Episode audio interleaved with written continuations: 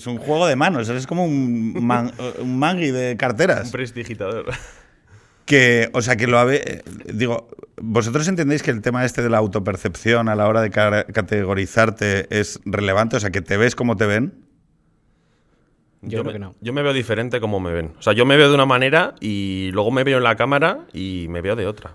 O mola o escuchado. O sea, tú para tu, tu imagen personal no, no, no te importa lo que piensen los demás. Me da igual. O sea, no se construye tu imagen respecto de lo que los demás piensen. Para nada. Yo soy bastante echado para adelante. Yo me digo a lo que piensen los demás. O sea, me refiero, quiero distinguir. Una cosa es como yo me veo y otra cosa es. O sea, nunca me ha importado cómo me me ven los demás. Yo tengo mi estilo, mi forma de ser. Escucho consejos de amigos o familiares, pero siempre me ha dado un poco igual que piense la gente de mí, la verdad. Y, me ha ido, y no me ha ido mal del todo. Yo fíjate que ha- hay una cuestión sobre. eh, relativa a lo que uno intuye, o sea, las intuiciones que uno configura respecto de sí mismo y respecto de lo que tiene que hacer. Claro, es muy difícil lanzarlas al, al, al otro, ¿no? Porque. Porque uno a veces tiene la sensación de que él tiene unas intuiciones muy fuertes sobre algo, pero que cuando las verbaliza, ¿más luces? O sea, hoy estamos jugando. No, no, me lo tengo merecido por todas las veces que, que soy yo el que pone, eh, interrumpe. No, el tema es eh, cuando tú esa intuición moral que tienes, que se genera en tu interior, y que tienes un criterio sobre ella, la lanzas fuera, siempre tienes la sensación de que va a chocar contra un muro de incomprensión. Es decir, que el otro... A veces. ¿Con qué? Bueno, si, si no hablas el mismo lenguaje, si tú sabes ciertas cosas sobre algo que el, el de enfrente Sobre no algo sabe. quieres decir sobre ti mismo. No, no, no, o, o cosas en general. Por ejemplo, yo sé mucho, imagínate que yo sé mucho baloncesto, que no es el caso, y contra alguien, estoy hablando con alguien que no ha visto en su vida un partido de baloncesto. O sea, hay cierto lenguaje que no va a entender, y así con muchas cosas. O sea, yo que conozca mucho a un, auto- a un, auto- a un autor, ¿A quién? mm, Stefan Zweig, por ejemplo, eh, alguien enfrente que nunca ha leído a Stefan Zweig o a ninguno de sus contemporáneos, Sí. a lo mejor le va a ser un poco difícil eh, seguir la conversación. Y entonces a veces tienes que adaptar, claro, tu lenguaje al, al público al que te diriges. Claro, pero fíjate, tú ya estás hablando de un escritor, ¿no? Claro, eh, cuando uno accede a determinados estados emocionales o a determinados, eh, no sé cómo decirlo, conexiones con un, un estado emocional ampliado cuando consume un determinado producto cultural o artístico, ¿no? Y en el caso concreto de la escritura, la escritura es una, es una acción íntima. Quiere decir, no se lee en grupo. Puedes recitar. ¿Cómo? Puedes recitar. ¿Para quién? Yo Para te- ti. Yo, te- yo tengo poemas que mis amigos, así un poco satíricos y tal, y, mi- y mis amigos me dicen, no empieza la juerga hasta que no recitas un poema en concreto que tengo. O sea, tú, tú- o sea, tú eres como. O sea, tú has DJ evolucionado al chapa de la guitarra que va a la fiesta con la guitarra y ya vas con poemas. Pero yo ellos me lo piden. O sea, Se yo- va- No, ¿Cómo? pero- Eso lo dice también el chapa de la guitarra. O sea, Pero porque se ha, se ha Parroquia convertido en, voy. en una costumbre. ¿el qué? Perdón. Eso, que, que eso que dices se ha convertido en una costumbre, entonces por eso te lo piden. Pero, pero volvamos al tema de que, de que escribir y leer es una acción generalmente asociada a la intimidad. Muy íntima, sí. Claro, no es como ir a un concierto. No es como eh, jugar al fútbol. O no es como. Tú has jugado al fútbol, además. No es como otros, otros momentos comunitarios, otras expresiones comunitarias, que, bueno, al hacerse en, en grupo y de manera pública, actuar, el teatro, por ejemplo, Sí. o ser actor de cine. Joder, es comprensible, ¿no? O sea, cuando tú le explicas a alguien, quiero ser futbolista o quiero ser actor de teatro, es bastante más sencillo que explicar, quiero ser escritor. Bueno, en el caso de, de actor, creo que. o de músico, creo que tiene algo que ver con, con escribir, porque es arte también. Y entonces en todo arte requiere una parte íntima y de intimidad, aunque luego tú vayas a un concierto y lo compartas con 15.000 personas, esa creación artística que se ha creado previamente, ha habido momentos de intimidad que no han sido en grupo. Seguro. Pero esa es la fase de creación, no la fase de consumo o de comunicación. Bueno, al claro, otro. sí, sí, leer un libro no lo vas a leer en público. Claro, el tema es que eh, la gente que accede a esos estados más ampliados a través de la lectura, una fracción de ellos pueden acabar queriendo ser escritores.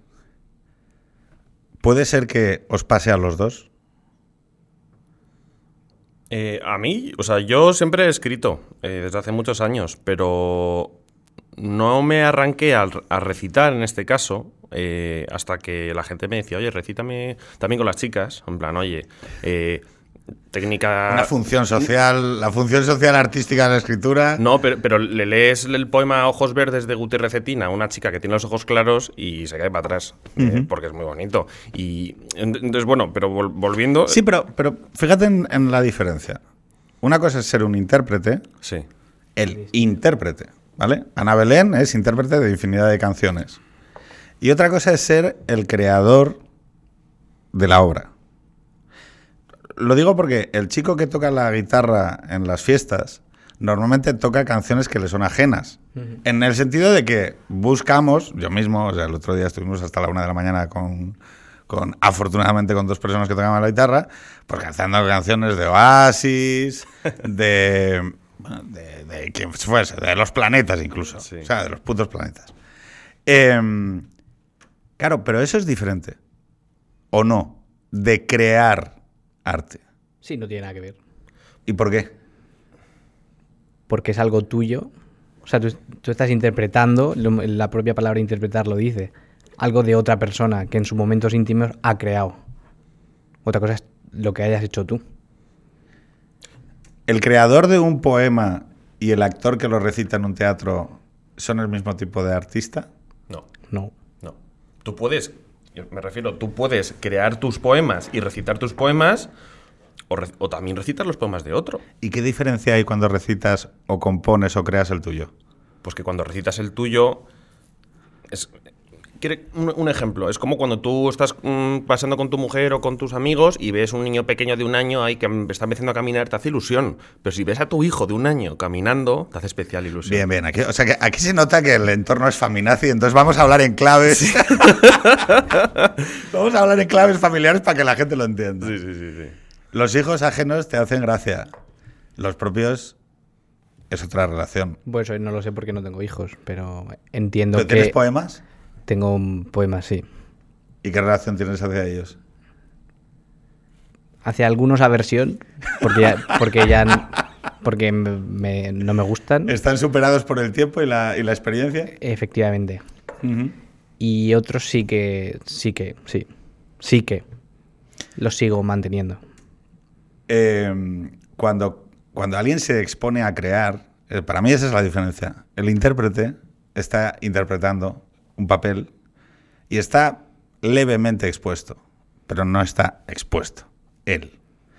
Cuando alguien crea un dispositivo artístico que procede de su intimidad y la, pone encima de la mesa, ahí no hay separación. Es ese, ese objeto, ese dispositivo cultural que se ha creado, es una extensión de ti. Por eso es tan difícil dialogar con, por eso es tan difícil dialogar con ella cuando los porque es como una vomitona, ¿sabes? Es- está ahí, ¿sabes? A la vista y en público. Y eso acojona. ¿O no os acojona? Sí, a mí sí, por el momento sí. ¿Sí? Hmm. ¿Y por qué?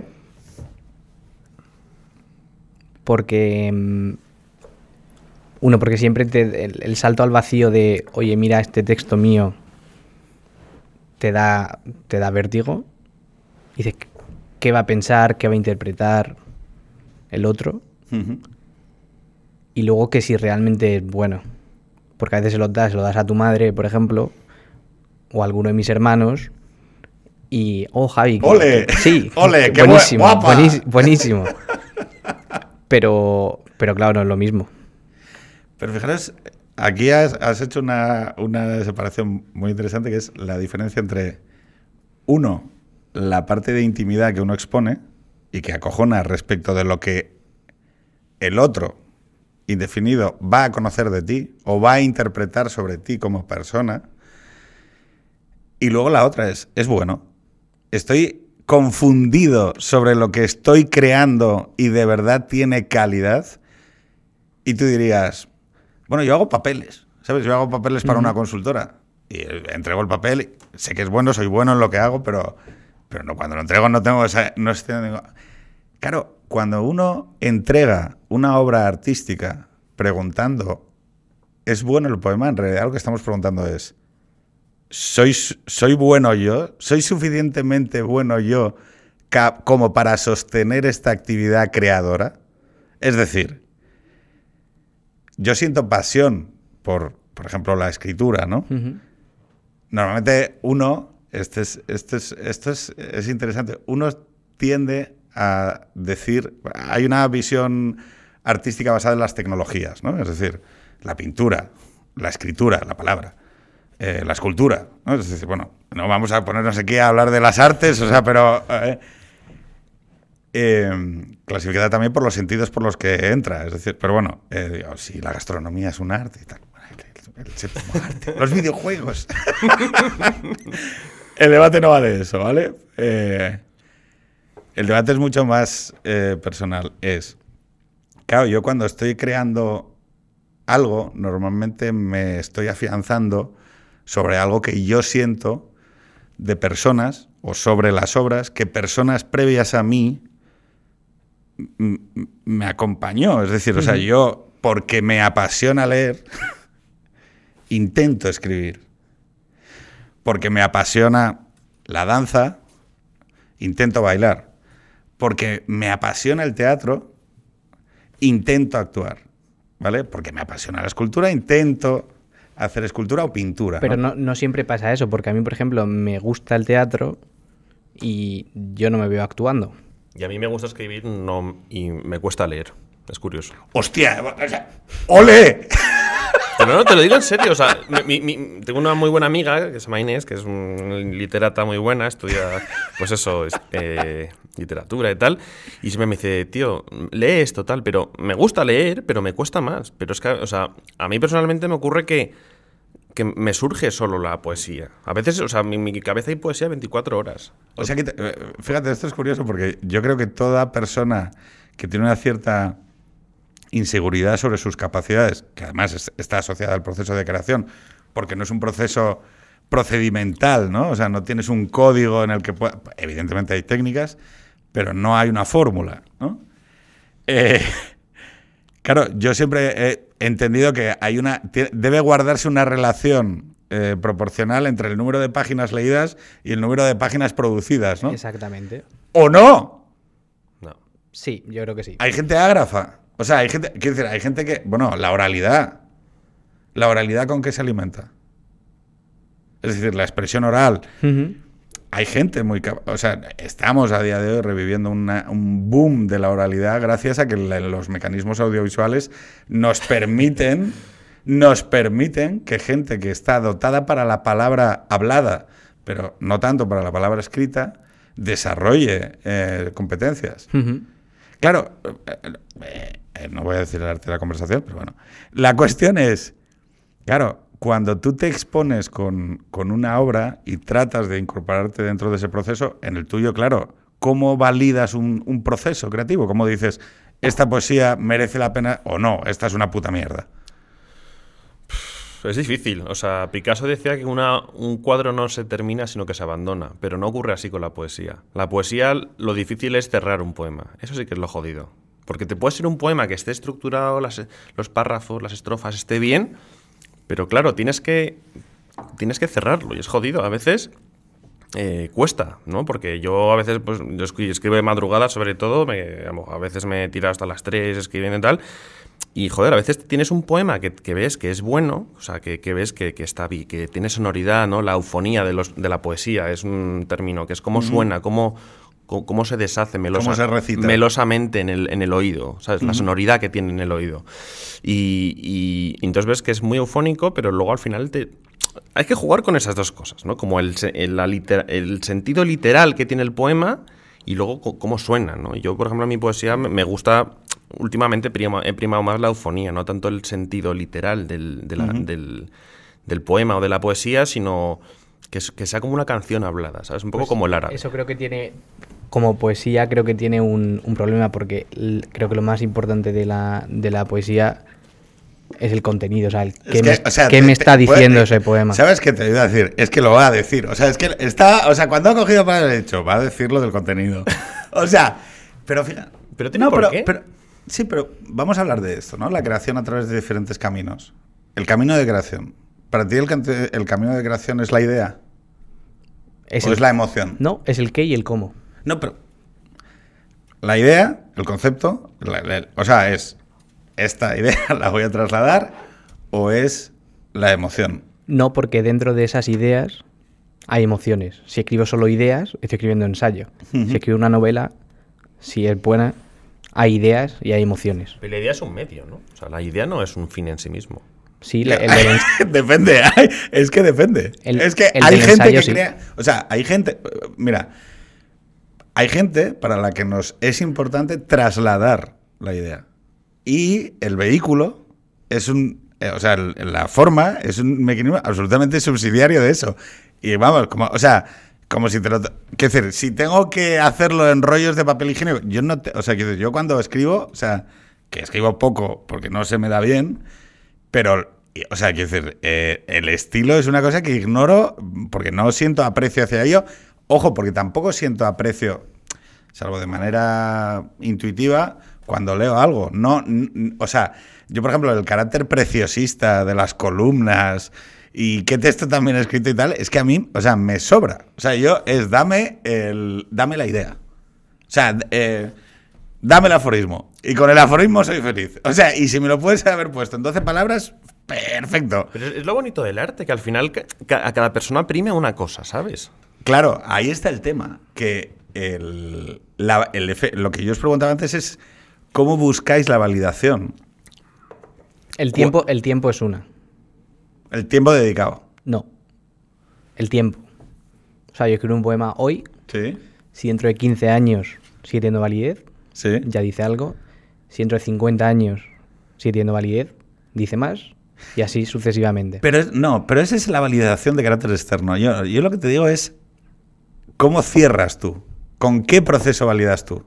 Él dice, oye, yo en el momento en el que la sonoridad me acompaña y puedo sentir o es una intuición alrededor de la belleza o alrededor es una emoción donde yo digo que esto está completo. Es una intuición que produce mi sensibilidad. Hay, otra, hay otras maneras de cerrarlo. Es decir, eh, dices, "Oye, no, no, yo para mí es un proceso. Los, los escritores utilizan editores, afortunadamente. Todo que, el que son, se- que son muy importantes. todo el ¿Por qué? Porque ven esa obra desde fuera, sin ninguna. sin todo lo que tú has pasado. Porque eso no, a veces no dice nada. Que tú hayas estado Desde 10 fuera. años escribiendo una novela no significa que eso vaya a ser mejor. Pero ¿por qué es valiosa la visión desde fuera respecto del creador? Porque el riesgo de quien está creando es que se encierra Mm, completamente. en su propio proceso y acaba produciendo algo que es intraducible, o sea, que no encuentra traducción en el otro. Es, o sea, yo, cualquiera que haya pasado un profesor editorial, la mayor parte de los comentarios, los acertados comentarios de tus editores son, esto no se entiende. O sea, quiero decir, ¿por qué? Porque en realidad tú estás dialogando contigo mismo. Es decir, en, eh, si esto fuese un rocódromo, por volver a una interpretación materialista, y tú aspiras a que la persona suba arriba a dar a la campana, claro, los asideros tienen, pueden ser más o menos difíciles. Y es verdad que hay obras artísticas con muy pocos asideros. Ahora hablaremos del arte contemporáneo y los asideros, ¿no? Si, es, si sigue existiendo una linealidad y una idea y una intención o simplemente es tirar eh, juegos de palabras y, quiebros, ¿no? Pero, claro, la idea de eh, ese proceso editorial que es tan necesario en el que alguien te acompaña desde fuera y te dice, esto no, esto no se entiende, ¿no? Y luego, otra cosa que yo creo que cualquier persona que haya enfrentado también algún tipo de proceso de creación, eh, que es el acompañamiento solidario. El acompañamiento... la gente, eh, yo creo que mistificado por alguna idea esta del creador individual, todo este rollo, bueno, no iba a decir una expresión, o sea, eh, toda esta chorrada de la creación individual artística como un tío, un genialoide que se... No es verdad. La creación se basa en una comunidad creativa. Y la creación, la mayor parte de la creación productiva, de verdad, producente, se basa en gente cooperando solidariamente para crear y o sea, el hecho es así, o sea, la creatividad muchas veces necesita un otro. O sea, el, mero hecho de un editor, por ejemplo. Claro, o sea que, o sea, el, el hecho es que cuando eh, o los creativos de publicidad, los creativos de publicidad cuando tienen que sacar una idea trabajan en pares. O sea, trabajan en pares porque tienen que sacar la idea. O sea, yo no estoy de acuerdo, Pedro. pero tú porque eres un rollo ahí romántico, gótico, el, otro con el lanchón ahí, con la niebla. Quevedo, Quevedo. Remando contra el mar. Yo, te pregunto. bueno, Le, le, pregunto. Si no existiera Amazon y no existiera la posibilidad de auto eh, publicarse y editarse. Habría otra manera. Pero yo no creo que, o sea, me refiero, yo es que soy un, poco bicho raro en esto de escribir y, y, mira, el otro día, déjame hacer la cuña, hablaba con una chica por Instagram, pues una chica, chica 3.000 seguidores, que escribe... O sea, veo y entiendo que el tema de las chicas es relevante en tu faceta de creación artística, lo digo desde el más absoluto respeto. Totalmente, mi poesía... O sea, desde el rabioso respeto. El 80%, el 80 a que el arte tenga una función. El, el arte yo creo que es femenino. ¿Sí? Yo considero el arte como. O sea, el 80% de mi poesía está girl focused, ¿sabes? Está enfocada a la mujer. no es verdad, pero no porque. pero porque me salen así natural, ¿sabes? Claro, pero, pero volviendo a la chica de 3.000 sí, no, volviendo, a la, volviendo a la chica de 3.000 seguidores de me, eh, me ponía... Eh, o sea, es una chica con la que hablaba y me decía, no, porque es que estoy presentándome a un concurso de... a, un certamen de no sé qué, al concurso de no sé cuánto, una editorial así pequeñita, mediana, que saca un certamen y, a ver, el que gane pues le publica hace el libro. O sea, realmente...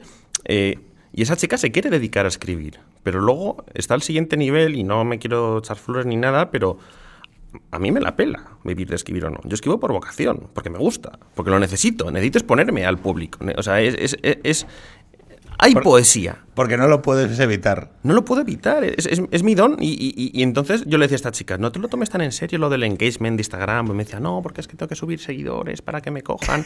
El algoritmo. El algoritmo, sí, sí, sí, sí, Bueno, pero fíjate que aquí ha tocado aquí, Víctor, un tema que íbamos a llegar antes o después, que es. Claro, hemos hablado de la validación ¿no? de la obra. Soy bueno, soy bueno, soy suficientemente bueno como para crear, como para estar... Antes de nada, intentaría separar la vocación del arte, porque muchas veces la vocación no se convierte en arte. Estoy de acuerdo. Vale, pero, pero la cuestión es que eh, una de las respuestas que el artista puede recibir es el mercado me ofrece una respuesta. Claro, nosotros en el tiempo contemporáneo hemos decidido y, o sea, yo me encuentro con esa frase constante. pero esto lo monetizas. Vete a tomar por culo. ¿Qué, claro. o sea, ¿pero tú qué crees? ¿Que yo hago esto? O sea, ¿crees que hago esto para monetizarlo? O sea. El mejor, arte que se, el mejor arte que se puede hacer es el arte por el arte, Pedro.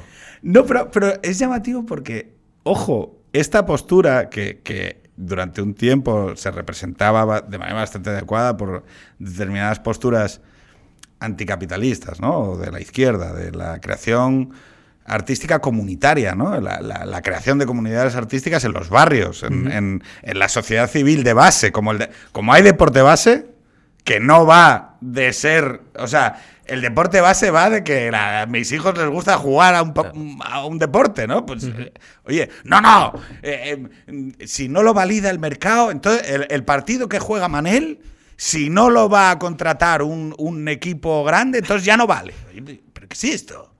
Y el hecho es que hemos minorado, silenciado totalmente, una parte de la, de la creación y producción artística genuina, no intermediada por el mercado, y la hemos minorado en el espacio público. Porque entonces solo es arte si se monetiza. Solo es creación si hay alguien dispuesto a pagar por ello. Y tú dices, bueno, o sea, que, ojo, que, que alguien pague no me parece que pervierta nada. No. Pero hombre, eh, no confundamos los términos. Eh, eh, la música popular, entendida como popular, previa a la modernidad y previa a la inmigración campo-ciudad, era una música que se creaba en los pueblos de, de manera espontánea. No sé si me explico. Vosotros sabéis la movida que hubo con Paco de Lucía cuando registró las, cuando registró las canciones eh, flamencas. No lo sabía. Sí, sí, claro, hubo una movida de cojones porque dijo, oye, pero este hijo puta, ¿cómo está registrando esto si llevamos 200 años cantándolo? Claro, tú imagínate que llega un tío y dice, espera, esta, esta, esta, esta y esta, no, estas son mías. Y te dices, ¿cómo? Porque él graba, o sea, él, él registra su- su- la canción tocándola él. Claro, pero había una serie de. Bueno, no vamos a entrar en el debate, Sí, pero bueno. había una serie de canciones Sí. que él registra como si fuesen propias y es, no, no, oiga, esto, esto era un acervo comunitario. Entonces, y claro, la creación como, fijaros, como comunidad, como acervo comunitario, como elemento cooperativo, como comunidad creativa y sociedad civil de base, que tú expresas bien. Es, no, si yo, o sea, yo no tengo ningún tipo de pretensión de desarrollar mi vida profesional alrededor de esto. Yo tengo mi trabajo y luego le ando recitando poesías a las chicas por la castellana. Quiero decir, no, pero, pero, pero ojo, es que está bien. Totalmente. Pero porque yo- Está bien, joder. O sea, oye, no, Es yo- bueno, es bueno. No solo está bien, sino que es bueno. aumenta el radio de la pluralidad de valores a representar en el espacio público y en la opinión. totalmente. Claro, pero sorprendentemente las vocaciones hoy no hay mayor peligro que pueda sentir un padre. No se fomentan. Claro, No, no. por si acaso. Y, y lo siento por los que sean consultores o cosas así. Como, como nosotros, quiero decir. Pero que que este también, ¿eh? No- se si- tiene- O sea, que no te engañe con el libro, ¿eh? Que este también ha sido consultor. no, no se tiene, no se tiene una vocación a ser auditor. O sea, eso no es una vocación. ¿No? No, pero yo creo que hay gente que realmente no tiene un. No le llama de dentro un. Todos tenemos un- vocación. Todos tenemos vocación, es una expresión muy rotunda. Sí. No, yo, yo, más que vocación, voy a decir una cosa. Creo que todos demandamos que las actividades que desarrollamos como seres humanos nos doten de propósito y sentido. Y cuando... Y eso, eso es una vocación. Claro, cuando nosotros detectamos... Sí, pero puede ser cuidar niños. Perfectamente. O sea, lo que Y quiero eso- decir es- Eso es una vocación. Claro. El tema es que cuando tú detectas eh, esa acción, esa actividad, esa, mm, esa creación o lo que sea, que te dota de sentido y te nutre, o sea, que, que cuando lo haces te llenas más, eso es lo que ya definimos como vocación. Y eso es un radio amplísimo de acciones. Puede ser acompañar viejos de la tercera edad para que no estén solos en su, en su senectud. Pero el tema está cuando confluyen vocación y arte. Ahí ese es el tema interesante. No, lo, lo que sí que, a ver, lo que sí que creo es que a lo largo de la historia el arte ha puesto una nota más elegante a un determinado tipo de vocación en la persecución de la belleza. Sí. A lo largo de la historia, además, también comunicaba valores y moral aristocrático. Es decir, había una, había una alta cultura, había una baja cultura y había una producción artística para determinado tipo de morales que escenificaban a través de ese arte esa búsqueda de lo sublime, de la virtud, de la expresión de la belleza. Claro, en el momento en el que todo eso se, se- vamos a decirlo, se, desaparece y, y queda subsumido, no, no queda desaparecido, queda sustituido por otras tensiones. Decir, por ejemplo, las del mercado. Que "Oye, yo de esto, o sea, ¿a cuánta gente le puedo colocar esta música, no? Eh, no implica que desaparezcan las búsquedas, sino que simplemente cambian, cambian el foco, ¿no? Claro, a mí lo que me parece preocupante es que dentro de la, de la dimensión del, crecimiento, ¿no? de la madurez de la gente, en realidad esto no se... O sea, está mucho más concentrado la idea de estudia, haz derecho, haz económicas, sácate las opus. Que ojo, a mí no me parece contradictorio. O sea, no, No, no- es se que- puede una cosa y la otra. es que, se- o sea, para mí lo importante es que hoy tenemos un exceso de productividad de horas eh, en donde dices, oye, es que puedes hacerlo todo. No hace falta que tú solo digas que solo vas a alcanzar la felicidad Si a ti lo que te dota de sentido, o hay una dimensión, o hay una acción que te dota de sentido en la escritura, coño, no hace falta que digas, no, yo es que necesito dedicarme profesionalmente a la tecnología productiva de la escritura y sacar un salario de ello Totalmente. para sostener a mi familia y si no, no soy feliz. Sobre todo que estarías pervirtiendo lo que es el arte. Porque si tú como fin es el hecho de ganar dinero, eso no, no es arte. Pero es válido también. Hay cirujanos que son cirujanos por vocación y cirujanos que dicen, oye, soy bueno con las manos, tengo destreza y me tengo un coco de puta madre, eh, me, estudio medicina, estudio cirugía y me gusta la medicina, pero, pero lo hago por los 5.000 pavos que me llueven cuando lo opero la mano a un tío o la, o la nariz. Claro, pero la dimensión es si el, o sea, si la única manera de validar que este es el tema, si la, como, como han desaparecido también los espacios donde esto podría suceder, ese, ese espacio de, esa especie de filosofía sobre la, el arte base, creación de espacios comunitarios para el arte base, ¿no? Porque, ojo, también están muy colonizados por lo ideológico. Sí, sí. Totalmente. Ojo a esto. El ayuntamiento de no sé quién patrocina un espacio de Ojo, cultura. Claro, pero también, y hay que decirlo, porque vuestros mayores, de un espectro de no izquierda, digo no vuestros lo concreto, sino el, espectro de los mayores del espectro de no izquierda, decidió que esto era una cosa de hippies que no había que promocionar entre sus juventudes. Yo ayer, en el colegio en el que fui, pregunté, bueno, a ver, aquí, eh, ¿cuántos se están haciendo? Económicas, ingeniería, no sé qué, derecho, letras. Dos.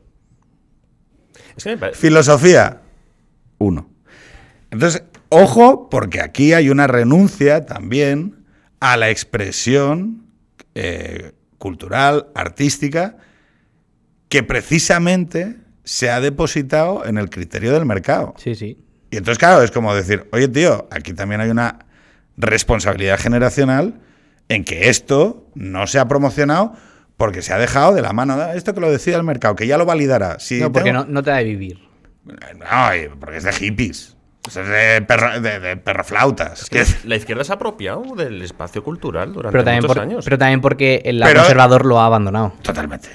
O sea, quiero decir, yo, yo lo siento. Sí. Eh, esto es, o sea, esto, yo, yo- este espacio es un espacio en donde eh, vamos a pedirle, por favor, al- a todo el mundo que deje de quejarse porque la izquierda haga bien las cosas.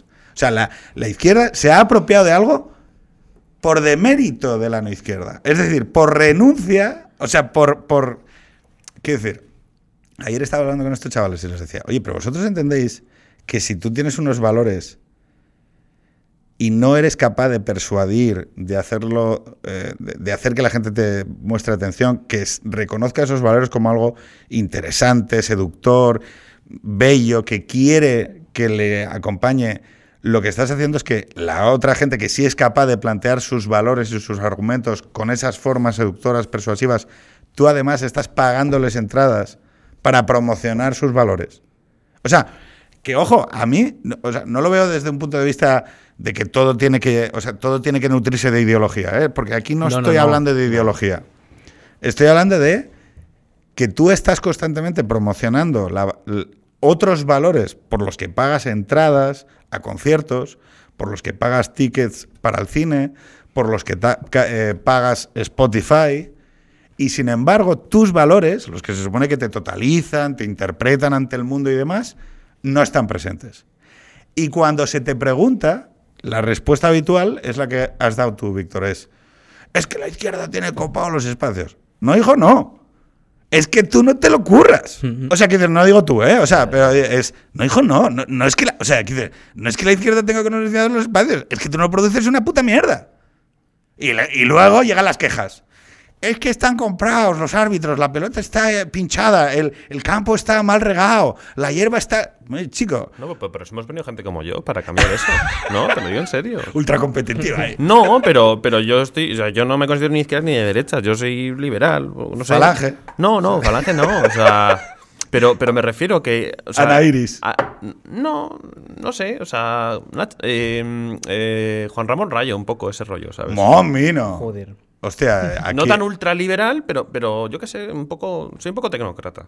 Tecnócrata. Bueno, vale, aristócrata, tecno, burocracia, o sea, no pasa nada, todo bien. Pero que O lo sea, que digo es que, que- que ya, ya es hora de que, de que, de que, de que, de que se esté copada el, todo el espacio cultural por, por, por la izquierda, ¿no? Y, Claro, pero, pero fíjate, ahí la reflexión, más que de, de hacerle la crítica, que es la que durante muchos años se ha hecho, tiene que partir de una profunda reflexión sobre cómo educamos a las generaciones más jóvenes. Es decir, hay que entender una cosa, la moral comunitaria, la prescripción sobre la moral comunitaria, lo- los saberes, ¿no? Y los símbolos, Foucault, o sea, decir, o sea, cosas muy, muy básicas eh, se construyen en la cultura y se construyen en el arte. Es decir, no, eh, decir, bueno, puedes decir, yo renuncio y oye, luego no te quejes. o sea, métete en la concertada, métete en el máster del IES, métete en ingeniería de caminos, mm, cruza los dedos y a ver hasta, hasta dónde dura el sistema de valores que heredaste por inercia.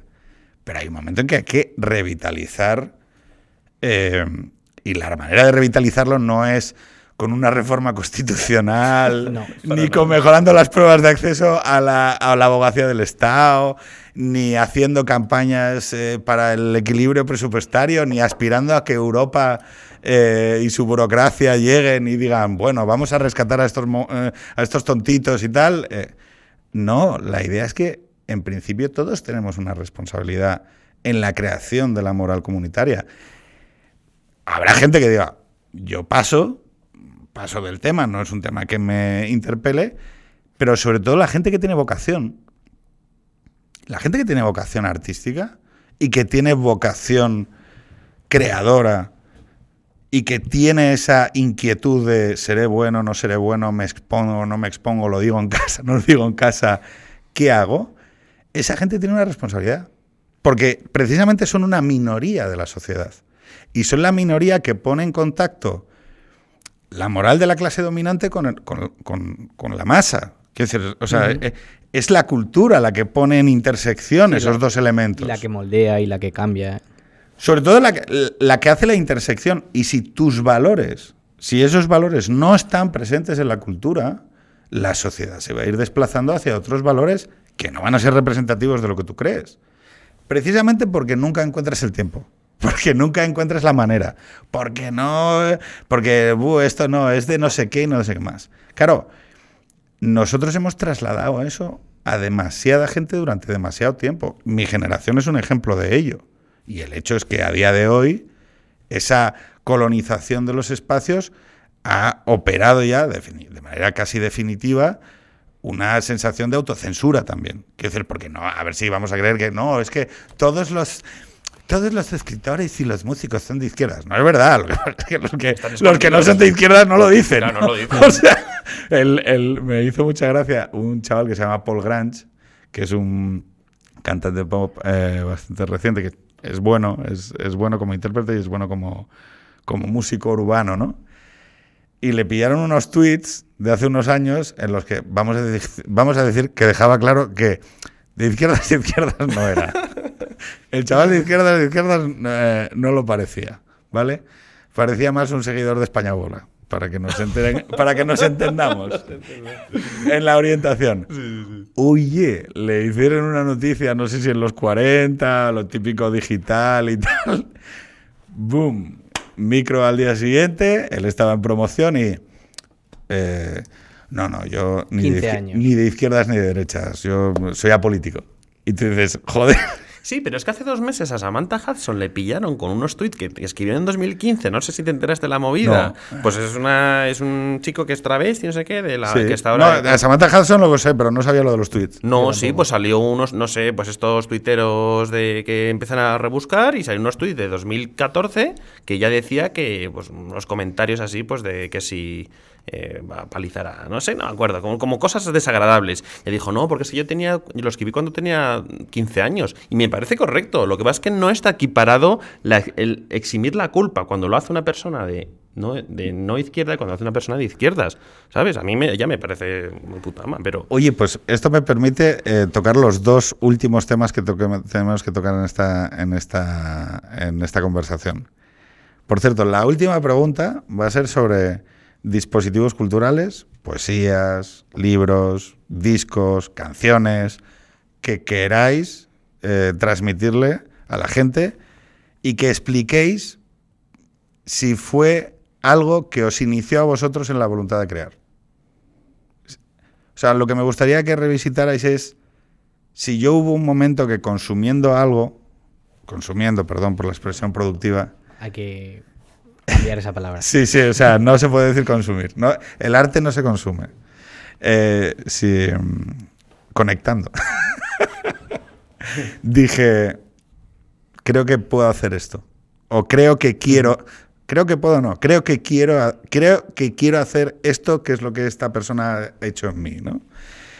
Pero las dos preguntas es, si se puede separar artista y arte, es decir, si el valor moral de la persona que crea puede disociarse de sus dispositivos culturales, que sabéis, de creación, que sabéis que es un dilema hipertradicional, que ha vuelto a revisitarse cuando yo vengo del paradigma de que ni de coña.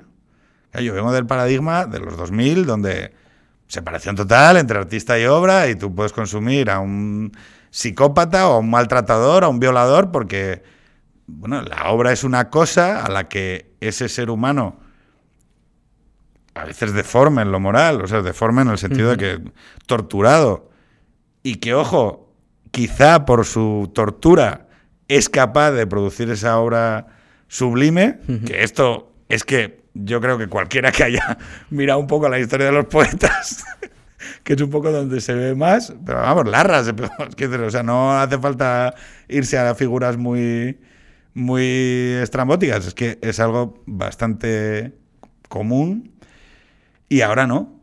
Ahora se revisa el personaje, se le hace la crítica y se le juzga bajo el paradigma moral de la contemporáneo, que esto ya me, esto ya me parece la leche. Porque, o sea, ya no es solo si esta persona, bueno, eh, tuvo un comportamiento moral universalmente eh, criticable, que o sea, mató a alguien o le pegaba a la mujer. No, no, es si no así, si, o sea, si Aristóteles era racista. Era- Perdón, quiero decir, eh, no, es que decir, o si no era feminista, eh, un autor del 1200, que, oiga, pero, Pe- quiero decir, es que ni existía el concepto, o sea, quiero decir, ojo que está bien eso de que, no, como todos tenemos acceso a la ley moral, pues entonces podemos juzgar cualquier comportamiento, pero me parece un poco llamativo. ¿Vosotros cre- creéis que se, se puede disociar obra y, y dispositivo? ¿O creación? Yo creo que sí. ¿Sí? Sí. sea, Yo tú- también, completamente. Tú puedes consumir eh, Disfrutar. la obra de alguien moralmente... Y aprender y encontrarme con la belleza, por supuesto. Mira a Michael Jackson.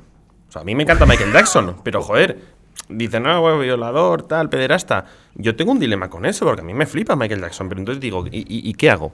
¿Dejo de escucharle? No, pues, pues claro no. voy a seguir poniéndome mi funky los sábados por la mañana y, y- y ya está. Y pues no sé lo que fue, es que tampoco puedo juzgar lo que hizo, o sea, bueno, No, puedes juzgar lo que puede Digo, juzgar, lo- dices se juzga. se- escindir la obra...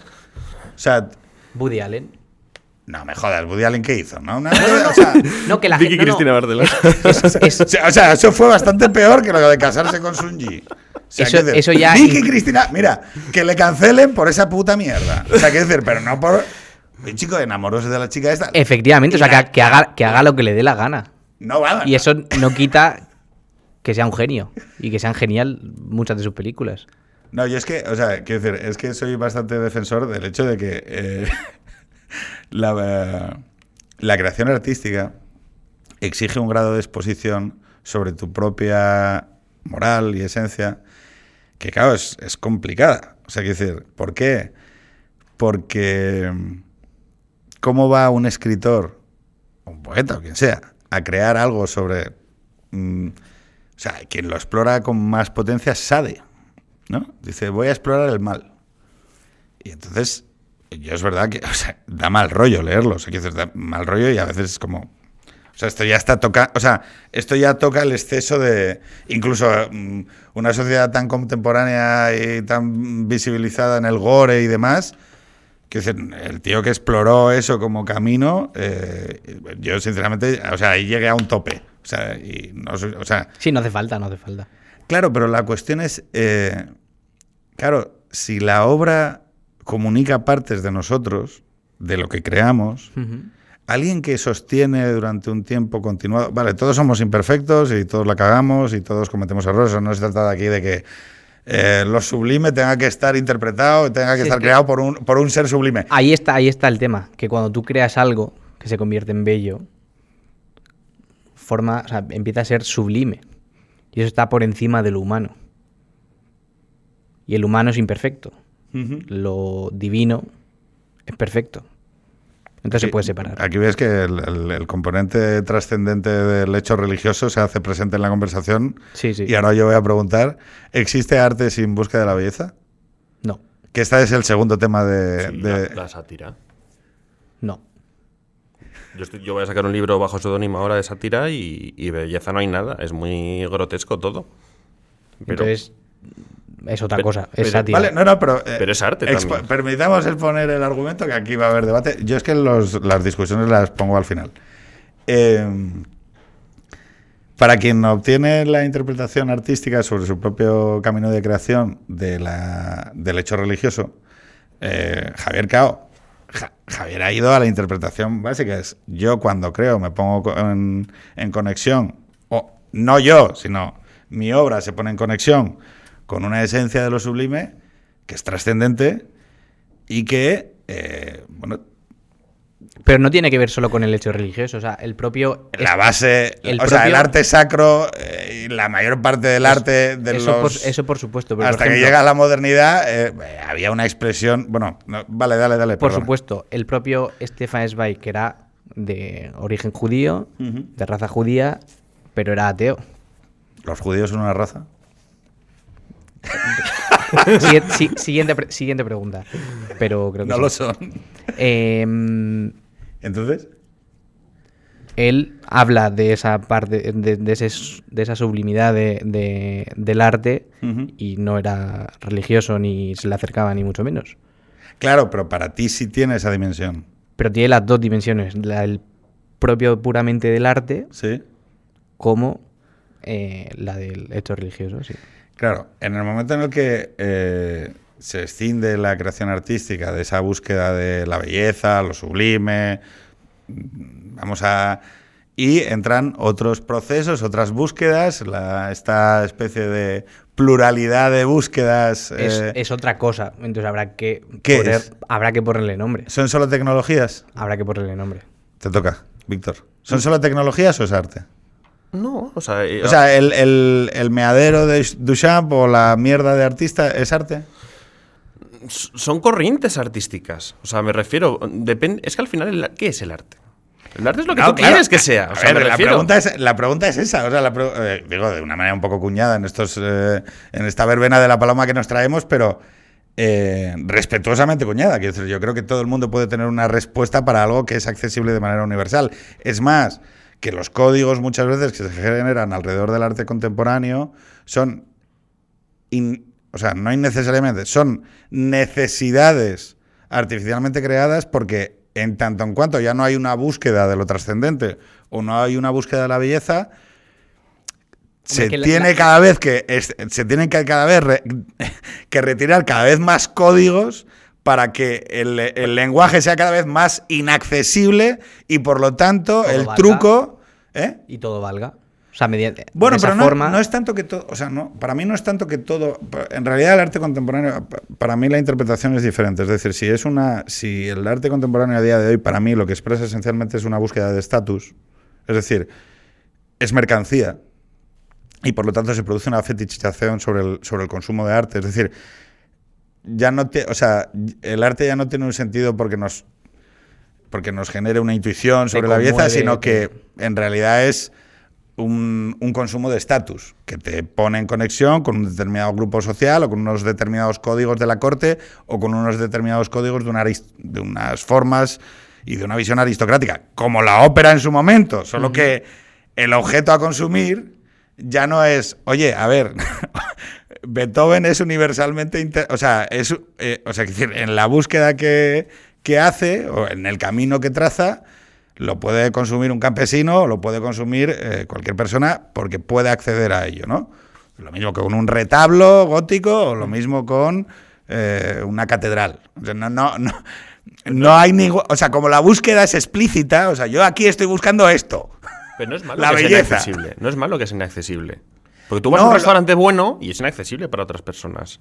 No, pero, ah, sí, pero la Mira, mm, ah, ah, es que ¿No? la sensorialidad. Es que. y, y, es que la Y sensorialidad. a ti te la- gusta que sea exclusivo. la para- sensorialidad de la gastronomía, ojo, cuidado, que la gastronomía. O sea, el por dónde consumes, o sea, por qué sentidos consumes, tiene mucha diferencia respecto de lo que.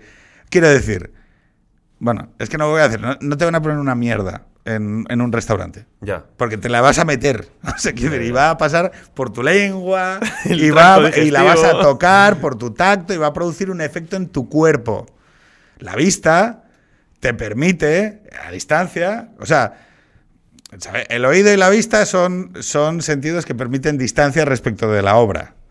El tacto y el gusto exigen tocar, o sea, exigen estar eh, pegados. Y el olfato es lo que tiene una condición intermedia, que no, no, o sea, no, no, no, no- no permite la, tele- o sea, la- la- la- perdón, que son, ya- son ya las 5 y tenemos que ir acabando. Pero bueno, lo importante de esto, que el, el camino de, o sea, el camino de creación de determinadas obras que lo que perseguían era esa búsqueda de la belleza o de lo sublime, no tiene nada que ver con la creación artística contemporánea en general. Otras, hay gente que sí sigue buscándolo, ¿vale? Pero no es el paradigma eh, de la cultura dominante de hoy. Entonces, entendiendo que para mí es, mi reflexión, quizá pues habrá algún gente que me diga que estoy absolutamente equivocado, pero para mí las galerías de arte contemporáneo exigen tal descodificación. O sea, hay una contestación rápida. ¿Vale todo? No, para mí es, es otro. Es, eh, han, o sea, le extraen tantísimo los códigos, o sea, eh, que requiere tal dedicación al campo que lo que se entiende es que la persona que está allí leyendo ya forma parte de una determinada eh, de, una determinada moral concreta y es, forma parte de un grupo, ¿no? Y que está asociado a, a criterios de clase y o sea, que es decir, no no es un arte para la gente, es un arte para una aristocracia muy concreta y muy determinada que tiene capacidad, tiempo, ganas e interés en consumirlo como parte de su producción de estatus para eh, reproducirlo como un, como, una, como un signo de estatus dentro de, la- de esa clase dominante. No es que valga todo, es que, es que vale para una gente, para o sea, la idea de que vale todo implicaría que tú o yo le podríamos sacar interés a eso porque vale todo. No, yo tengo la sensación de que solo aquellos que forman parte de ese grupo tienen interés en que eso valga precisamente para lo que vale. Es decir, Si hay gente que ya considera que vale, entonces vale, ¿no? O sea, me refiero con que hay una persona en, el mundo que considere que tú, el moñigo que pones aquí es arte y lo compre. Al final, lo que yo digo es que. Ojo, ojo, porque eso, claro, en tanto en cuanto el arte, por, por ejemplo, eh, la dimensión de lavadora de dinero que tiene el arte contemporáneo, que es una cuestión que no es menor. Es decir, la desaparición del galerista. Antes el artista se separaba de la obra, estaba el artista, la obra y en medio un galerista. Porque el artista no quería producir para vender, porque eso distorsionaba su creación artística. Claro, aquí llegó Hearst, eh, o sea, el, el de las calaveras de diamantes y el del tiburón este metido en formal, que nunca me acuerdo cómo se llama, el del toro, ¿no? Ni idea. Bueno, es un artista contemporáneo que, que vende las obras, él ha quitado al galerista y ha dicho, oye, a Sotheby's, 50 millones de euros. Claro, Toma, peluco. Claro, pero eso es diseño industrial. O eso es. Es que eso es. Bueno, Claro, es otra cosa. Es otra cosa. Bueno, es otra cosa entendida en mi interpretación. Ahora, o es una parte más del proceso mercantil, punto, es del proceso del mercado. Pero es una tendencia a hacer más complejo todo. Porque antes había un lenguaje universal y creo que hay que intentar buscar ese lenguaje universal cuando se habla de belleza y cuando se habla de trascendencia. Claro, pero es que, fíjate, el- esa interpretación clásica del arte, lo que entendía es que, como todos somos hermanos, y todos somos la misma sustancia, ¿vale? Y todos tenemos dentro de nosotros esa capacidad, ese espíritu que nos permite elevarnos, ¿no? En la búsqueda de lo sublime. La obra estaba pensada para ser universal. Estaba, bueno, o sea, eh, tú eres español y puedes consumir a Beethoven Por o- supuesto. o, o- Ujú. o a Mozart. Quiero decir, o sea, porque, no- soy ser- porque soy un ser humano. Claro, eh, eh, estaba pensada para estaba pensada y diseñada para eso, ¿no? No para poner barreras, sino para comunicar, para que el artista hiciera una búsqueda y eso se comunicara de manera universal. ¿Con qué obra, dispositivo cultural, disco, libro, música, canción, texto descubristeis que teníais una vocación y que la- no solo que teníais una vocación, sino que teníais los huevos de querer atenderla? Porque una cosa es tener la vocación y otra cosa es tener los huevos de querer atenderla independientemente del resultado. ¿Quién se lanza? Pues. Yo, Adelante. vale. eh, o sea, de. Yo que- quiero decir, habl- hablar de un disco. Eh, del disco que nos. De, por ejemplo, que nos, nos incitó a. O sea, que nos descubrió nuestra vocación de, de artista. Uf, eh, yo creo que Discovery de Daft Punk. ¿Sí? Sí. ¿Y por qué? No sé, porque yo en ese momento siempre me ha gustado la electrónica y, y, pues un poco así, ¿no? electrónica funk, disco, tal. Y cuando tenía 12, 13 años empecé un poco a escuchar así más música y demás y, y lo descubrí y, y tiene un par de canciones que, que me, me tocan la fibra y me, me inspiran. Y ¿Que luego, te comunican? ¿qué, me- qué- qué me comunican? Sí.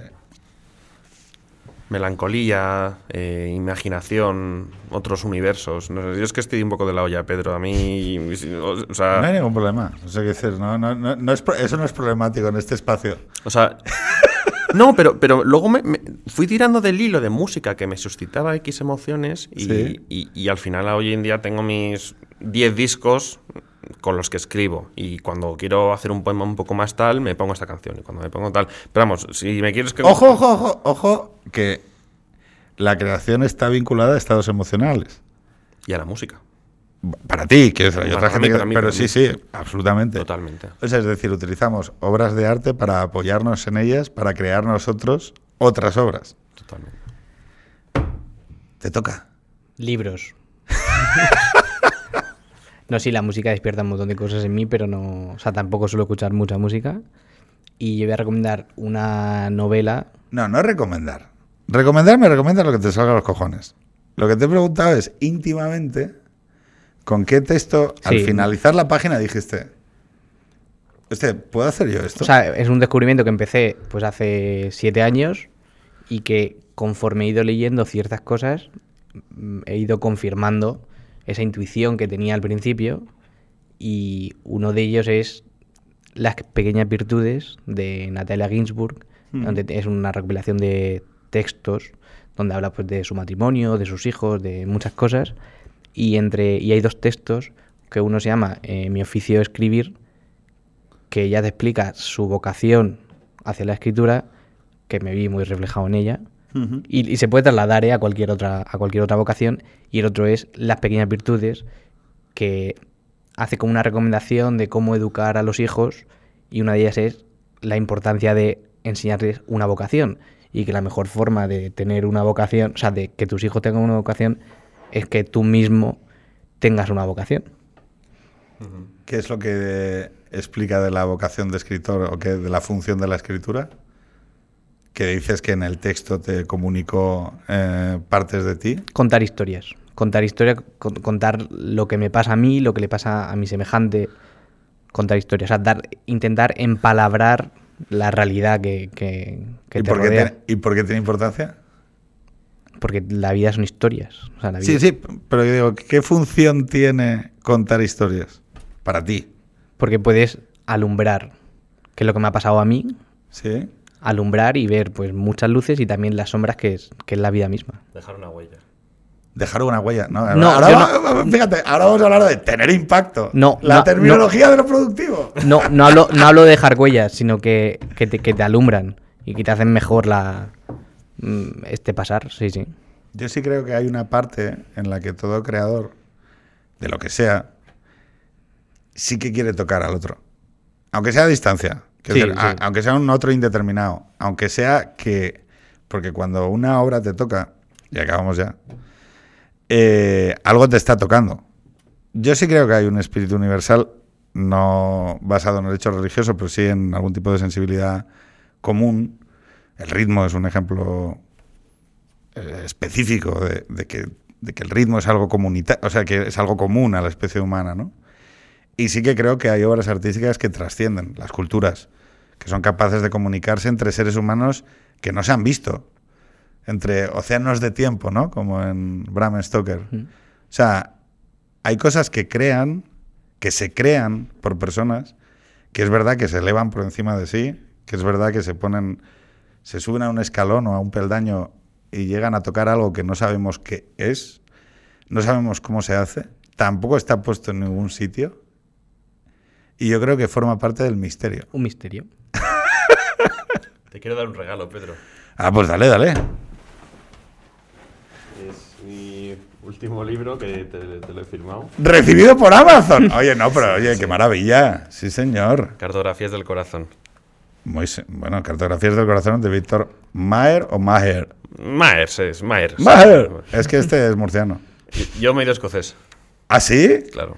Bueno, está bien. O sea que. Nada, es para es poesía, hay algunos haikus para que le eches un ojo. un. Haikus, tío. Esto, yo, yo pensaba que los haikus eran las cosas estas de poner números. No, eso es, ese es sudoku. Señores, un placer. Hasta la semana que viene.